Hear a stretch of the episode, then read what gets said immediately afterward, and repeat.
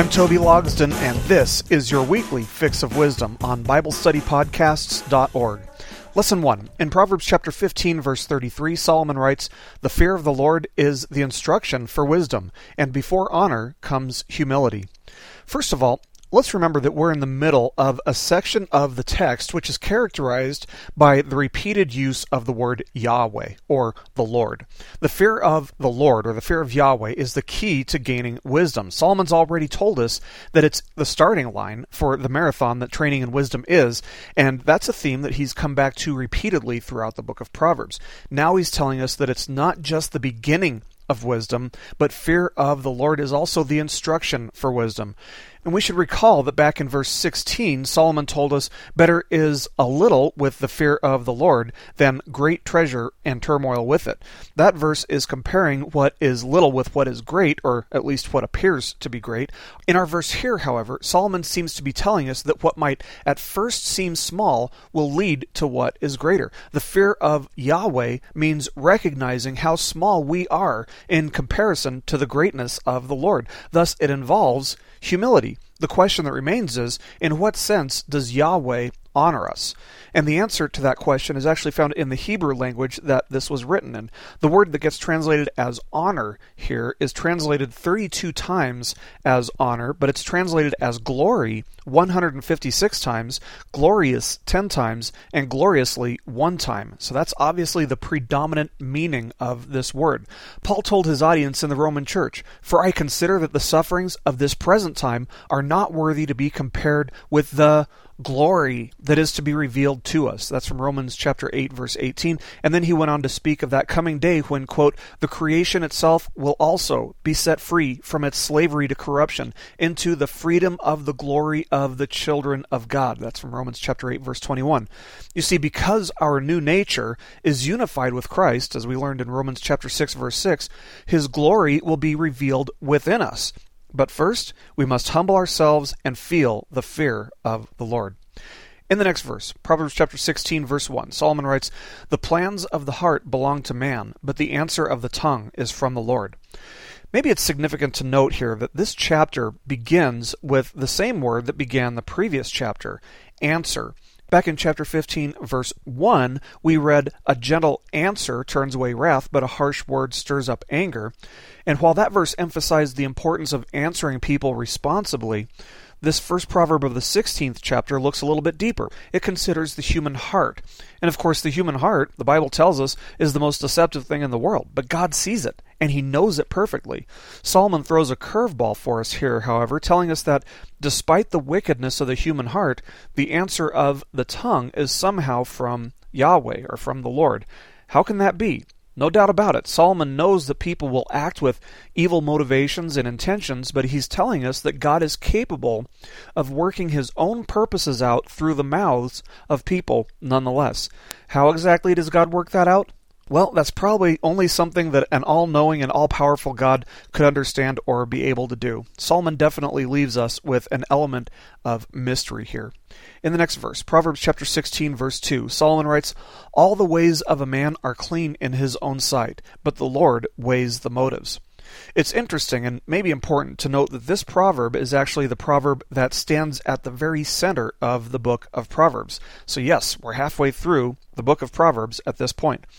I have a good friend who, on more than one occasion, has commented on how deeply he respects the way that members of cults like the Jehovah's Witnesses or the Church of Latter day Saints will send their members out in droves, knocking on doors, starting conversations with people, and handing out basically what boils down to be satanic literature. My friend would say something like, You know, imagine if Christians would commit themselves to evangelizing the world like those guys do. And I have to agree with him. That would be pretty awesome. And this proverb right here, chapter 16, verse 2, reflects the one thing that I always come back to motivation. What is the motive for these cult members when they go out in droves like that? I'll say this it's not love for their fellow neighbor, although on the surface I understand that it sure looks like that's what they're doing. No, these cults teach their members that by going out and by knocking on doors, handing out their literature, they'll secure a higher place for themselves in heaven, or they'll guarantee their spot in heaven. And so, thus, their motives are entirely self serving. While the intentions and plans of a person might seem innocent, God doesn't only look at the deeds of a person. He's more interested in what's driving those deeds. These first two verses of chapter 16 are closely tied together, and they reveal that Yahweh can see and understand our motivations even better than we can, and thus the journey to learning wisdom lies in yielding ourselves, submitting ourselves to God's standards rather than our own. In the next verse, Proverbs chapter 16, verse 3, Solomon writes, Commit your works to the Lord, and your plans will be established. Once again, the works and plans that a person might have are placed side by side. This proverb wraps up what we've learned in the first two verses of this 16th chapter, telling us that if we make Yahweh our motivation, if our purpose for doing anything is to do it for God's sake, then our plans will be established. So let all of our actions be focused on God, and by doing so, our actions will be blessed, not for our own glory, but for His. This concludes Lesson 1.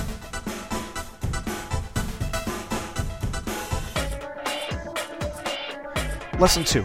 In Proverbs chapter 16, verse 4, Solomon writes, The Lord has made everything for its own purpose, even the wicked for the day of evil. One of the points that Solomon has touched on in the verses leading up to this one is the purpose or the purposes that a person has in their own heart. Here, Solomon tells us that God has a plan and a purpose for everything that he created. One of the verses of the Bible that unbelievers love to point to is Isaiah chapter 45, verse 7, where we read, the one forming light and creating darkness, causing well being and creating calamity. I am the Lord who does all these. In the King James translation, it says uh, evil rather than calamity. So, is this verse and this verse here in in, uh, in Proverbs are these verses telling us that God created evil? Is that what Solomon's trying to tell us here? In one word, no. Evil is the thing which characterizes the wicked, right? But evil isn't a thing in and of itself. Rather, it's the absence or lack of God's righteousness. So the real question here is under what conditions would God's righteousness be lacking? The answer to that is found in the free will of humanity.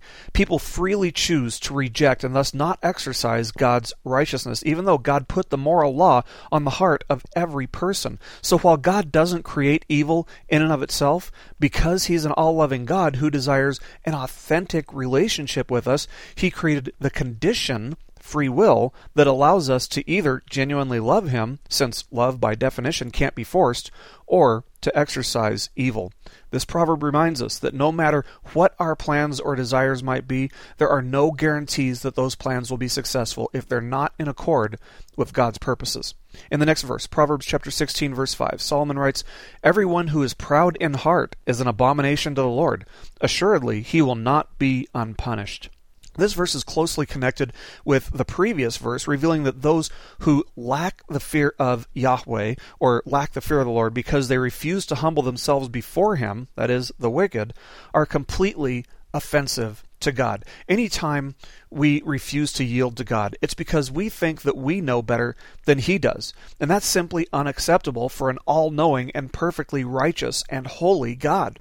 In the story of Uzzah in 2 Samuel chapter 6, we find a nation that's proud in heart. Here we read, quote, Now David again gathered all the chosen men of Israel 30,000. And David arose and went with all the people who were with him to Baalah, Judah, to bring up from there the ark of God, which is called by the name, the very name of the Lord of hosts, who is enthroned above the cherubim. That's from uh, 2 Samuel chapter 6, verses 1 and 2. So here we see the Israelites. They're taking back the Ark of the Covenant, and they're living it up. But what we see here is that it's a time of celebration for them, but it's not a time of worship or faithfulness. As we proceed a little further, we read, But when they came to the threshing floor of Nacon, Uzzah reached out toward the ark of God and took hold of it, for the oxen nearly upset it, and the anger of the Lord burned against Uzzah. And God struck him down there for his irreverence, and he died there by the ark of God. That's from verses 6 and 7. You see, because the whole nation was proud in heart, nobody apparently cared enough to make sure that they were carrying the ark of the covenant in the way that's prescribed in that very covenant. They were supposed to have been uh, having specific men carrying it on poles, but in this case, they had it on a cart that was being pulled by oxen. And the author was careful to point out that this wasn't a case of there not being anyone strong enough to carry the ark, or specifically told that there were 30,000 men there. And it's not because they had a lack of wood either. We're specifically told in verse 3 that the cart is new. So the people are celebrating in unfaithfulness, letting animals do the work. Animals, which, by the way, uh, will make a bowel movement whenever they please, and you can almost picture uh, what was certainly being splattered all over the Ark of the Covenant, which represented God's presence among them. So, see, this is a recipe for disaster unfolding. And it finally happened. The oxen almost caused the Ark of the Covenant to fall to the ground. The whole gathering of people deserved God's wrath at that point, if we're being honest. And yet, only one man took God's wrath on their behalf, receiving a temporal consequence but not an eternal punishment. Hmm, that's a biblical theme that sounds strangely familiar, isn't it? In the next verse, Proverbs chapter 16, verse 6, Solomon writes, By loving kindness and truth, iniquity is atoned for, and by the fear of the Lord one keeps away from evil. God's loving kindness and truth are qualities that were never demonstrated more clearly than through the life and through the ministry of Jesus. It's because of God's love for the world that He sent His Son Jesus so that whoever believes in Jesus wouldn't be condemned and thereby separated from God's mercy. Jesus also claimed to be the way, the truth, and the life.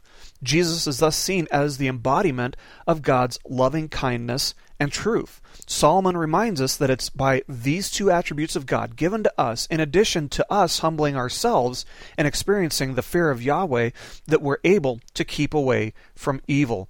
You see, we were born from the womb of our mothers in bondage to sin and unable to prevent ourselves from sinning. But in our rebirth, when we were born again as new creations in Christ, we were given the ability to choose not to sin. And when we have the fear of Yahweh, we will exercise that ability. This concludes Lesson 2.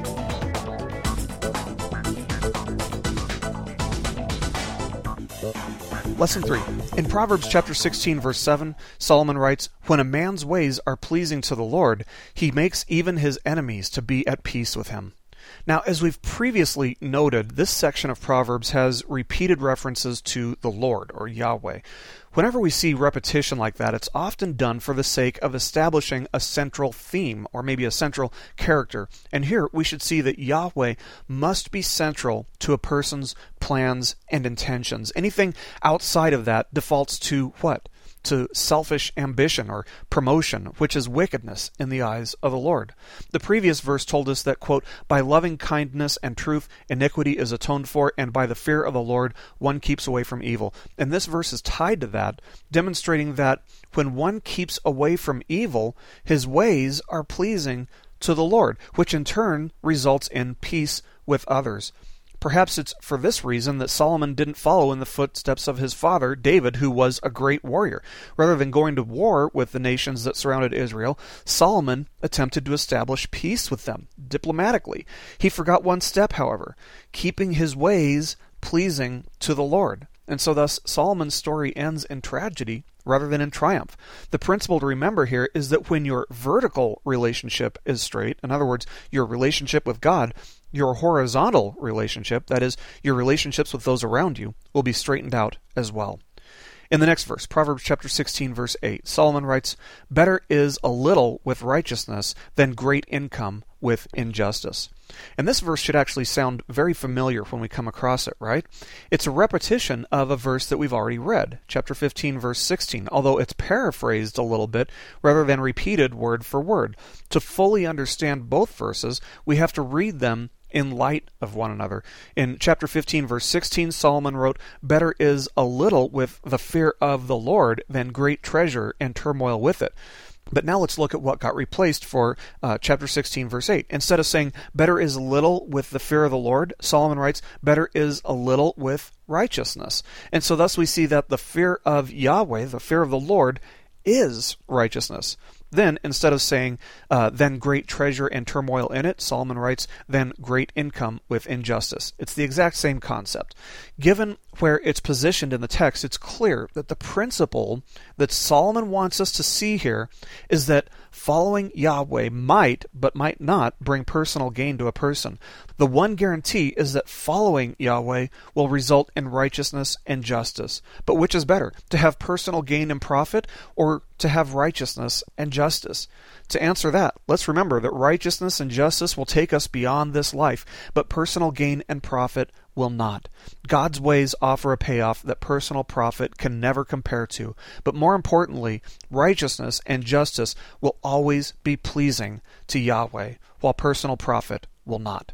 In the next verse, Proverbs chapter 16 verse 9, Solomon writes, "The mind of man plans his way, but the Lord directs his steps."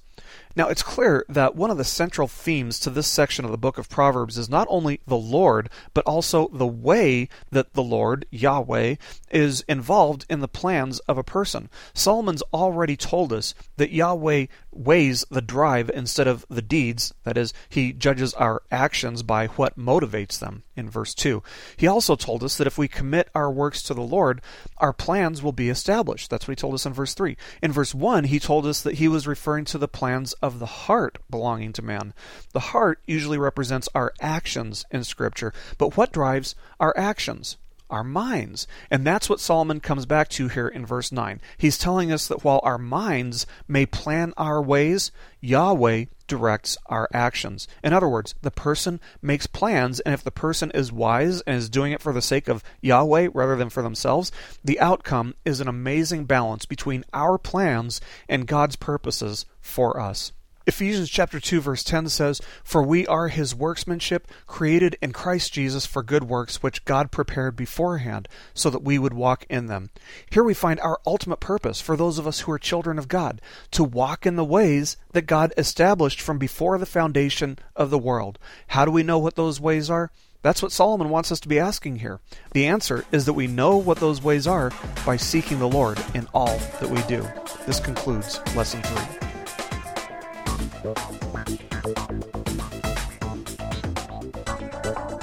Lesson 4. In Proverbs chapter 16 verse 10, Solomon writes, "A divine decision is in the lips of the king; his mouth should not err in judgment." With this verse, we're moving into a new subsection in the text.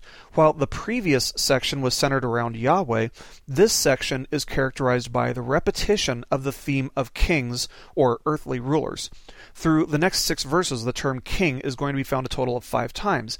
Nevertheless, we have to see this section in light of the principles centered on Yahweh's ability to judge plans and motives and to establish things according to his purposes, principles that we gathered from the previous section. The fact that these two sections are purposefully positioned together is seen in the fact that there's overlap in the section. The Yahweh section doesn't end until the next verse, verse 11, and thus this royalty section begins begins before the Yahweh section ends. That's just something to be mindful of, and it's a pattern that you'll want to be able to recognize when you're reading the Bible.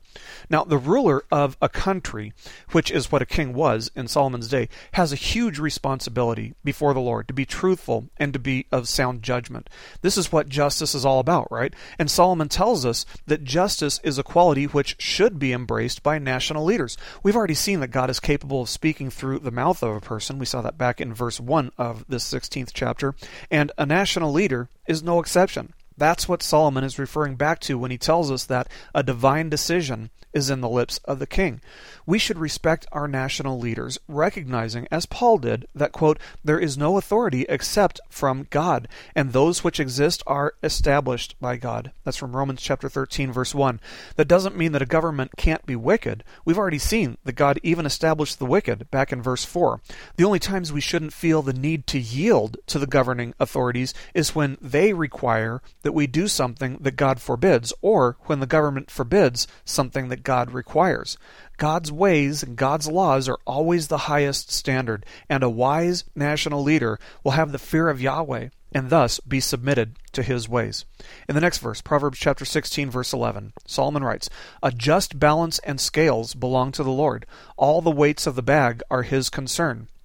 This is the verse which concludes the section pertaining to Yahweh, but it speaks of the justice which is to be demonstrated by national leaders, which Solomon spoke of in the previous verse. The balanced scale represents perfect justice. And yet history tells us that corruption and corrupt merchants have been common throughout history. Rather than having balanced scales, it was common for a merchant to have two sets of weights, one for buying and a different one for selling. Obviously, this was incredibly unjust because the merchant was always looking for personal profit rather than righteousness or justice. And remember what Solomon had said back to us in verse 8 about that. So the implication of this proverb is that because all justice belongs to Yahweh, God's justice will ultimately prevail over the human intention to gain personal profit through deceptive means. In the next verse, Proverbs chapter 16 verse 12, Solomon writes, "It is an abomination for kings to commit wicked acts, for a throne is established on righteousness." This proverb demonstrates the immense responsibility that a national leader has to demonstrate justice and righteousness in their judgments. Obviously, the act of using two sets of weights for buying and selling, as mentioned in the previous verse, is a wicked act. Here, Solomon tells us that it's an abomination for a national leader to use wicked acts in their judgment or as a means to gaining personal profit. Because perfect justice belongs to Yahweh, anything other than that is offensive to him. Why would anyone settle for a way that's contrary to his? Solomon's implication here is that the national leader who hates crookedness and who hates wickedness but embraces God's perfect justice will have their position or their throne established. A government which isn't founded on righteousness and justice but is instead founded on corruption and evil judgments is a government which stands contrary to God's nature and will ultimately fall. I'm Toby Logsdon, and this has been your weekly Fix of Wisdom on BibleStudyPodcasts.org. Keep growing closer to Jesus.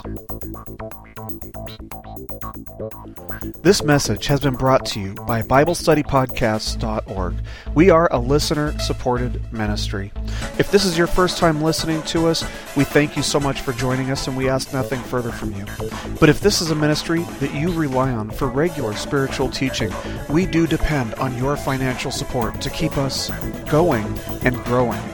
If you'd like to make a donation to BibleStudyPodcast.org to keep us going and reaching thousands of people around the world, you can go to our website, BibleStudyPodcasts.org, and you can make a donation on the right hand side by clicking on the support box. Again, we do rely on your support, and we thank you so much for your financial participation in this ministry, which enables us to continue in our mission of teaching timeless truths in these truthless times. God bless you. Thank you so much for listening today, and keep growing closer to Jesus.